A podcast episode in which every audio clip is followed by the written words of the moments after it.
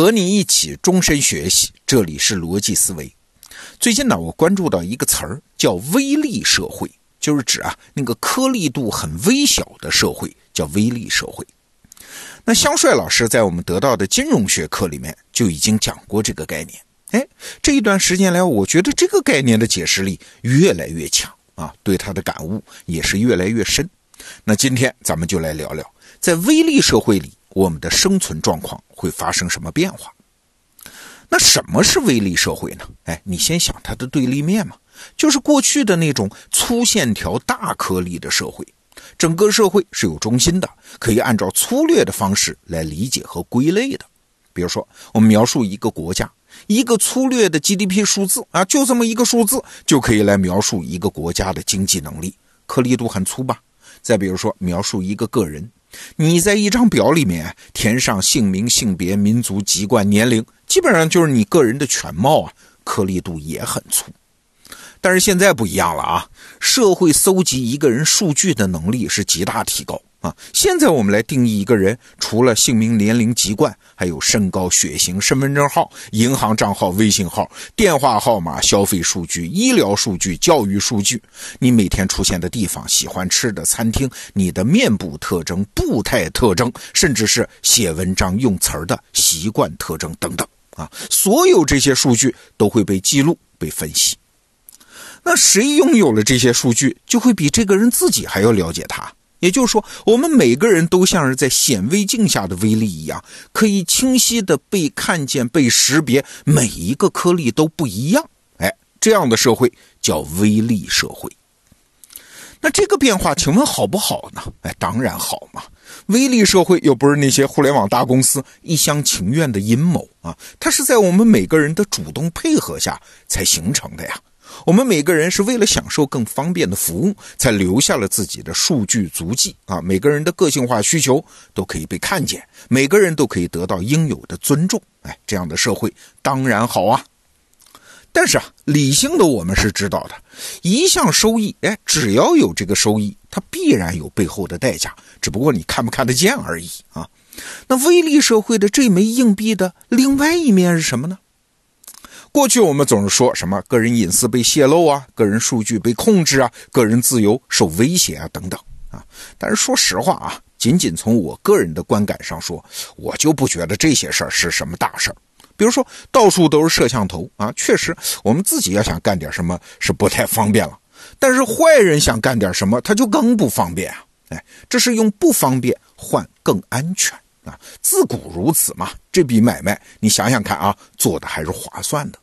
但是啊，最近我在琢磨“微利社会”这个词儿的时候，突然意识到，我们这代人进入微利社会之后，面对的最大变化，哪里是什么个人隐私问题啊，而是什么？是我们每个人脱掉了一层壳，要孤独的面对整个社会给我们带来的机会和风险，这才是真正的数千年未遇。之大变局啊！此话怎讲啊？你想，在原来的大颗粒度社会里面，我们每个人都是生活在某个归类里面的。这些归类呢，就是我们每个人的安全壳啊。这种归类可以是血缘的、阶层的、身份的、职业的、地域的。每一个大颗粒的人群分类，其实都可以成为你的某种优势啊，成为你的资源。哎，就不说很久远的了。假设你是一个贵族啊，那你生下来就比其他平民要高出一大截儿。就说前几年啊，如果你是一个在外企工作的人啊，如果你是一个海归留学生，如果你有一线城市的户口，你看这个粗略的大颗粒度的身份符号，其实就已经意味着你的优势啊，而且还是一个长期优势。那反过来呢？如果我是一个乞丐啊，一个无业游民，那毫无疑问我就是社会底层，对吧？这是一个人的长期劣势。但是你回想一下这几年发生的事儿哈，你会发现变化正在发生。每个原来不起眼的身份都出现了个别的意外的成功者。那比如说一个快递小哥，月收入上万，甚至是好几万，已经不是什么神话呀。一个网红靠直播可以带货上亿，也已经有所耳闻呐。再比如说前一阵刷屏的那个流浪大师，叫沈巍啊，那几乎是一夜之间从一个流浪汉变成了一个举国知名的人啊，你可以想象一下嘛，他的收入能力、社会阶层当然是有提高的机会。这听起来是好事儿吧？行行出状元啊！寂寞的山谷里，野百合也有春天，多好的时代！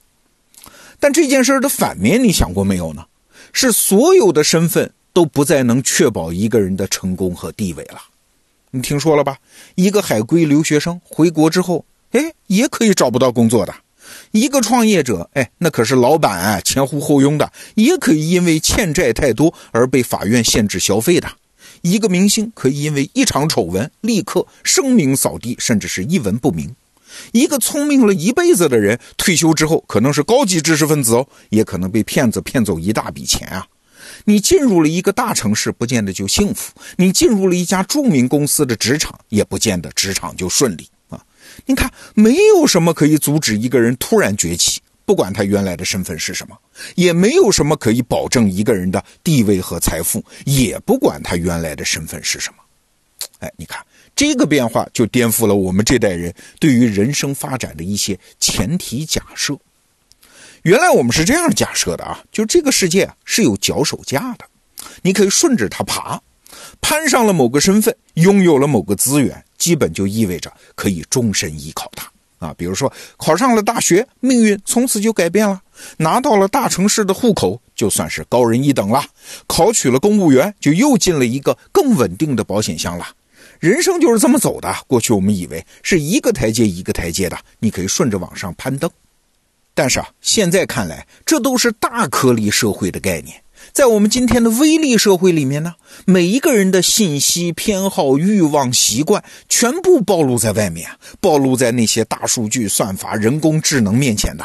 好运气或者是坏运气，会突破那些粗颗粒的标签，精准的降临到一个个具体的人身上。每一个人都不一样。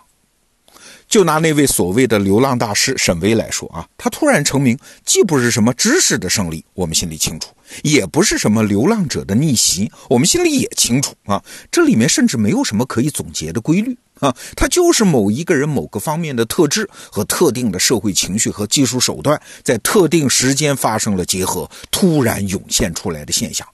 这个沈威现象它是无法复制的，这是这个独特的威力独自拥有的命运。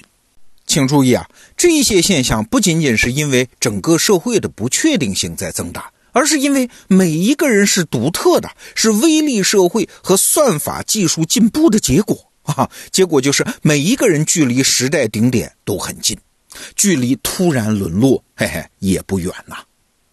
这好像听起来还是个好消息啊，毕竟人和人之间更平等了嘛。那微利社会给我们这代人带来的真正挑战是什么呢？哎，这让我想到了一个词儿，叫孤家寡人。从某种意义上说，现在每个人都成了像中国古代的皇帝那样的孤家寡人。啊，你看中国古代的皇帝，他只要往那儿一坐，满地都跪了一片大臣，谁都在讨好你，你都可以呼来喝去，任意驱遣。但是这些大臣他都带有自己的目的啊，谁跟皇帝都不是一条心，所以皇帝心里清楚的，我是孤家寡人。你看我们今天是不是这样？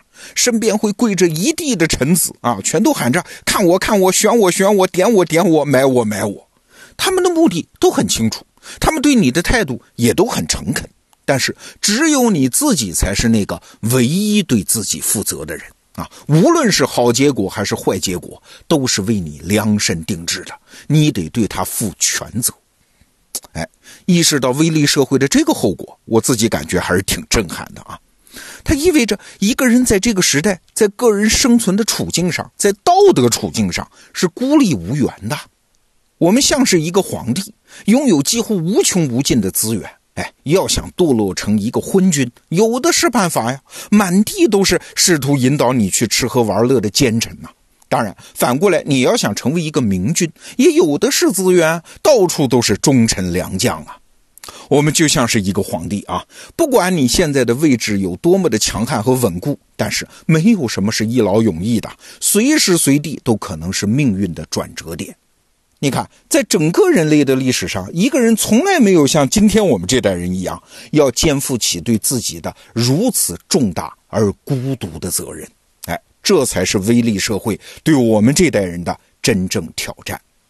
顺便说一下，我们得到 APP 里最近上架了一本金牌版电子书，是德国社会学家库克里克写的，名字就叫《威力社会》啊，里面有对这个问题更多层次、更深入的思考，也顺便推荐给你《威力社会》。好，明天我们来聊一个具体的例子，看看我们面对的处境。逻辑思维，明天见。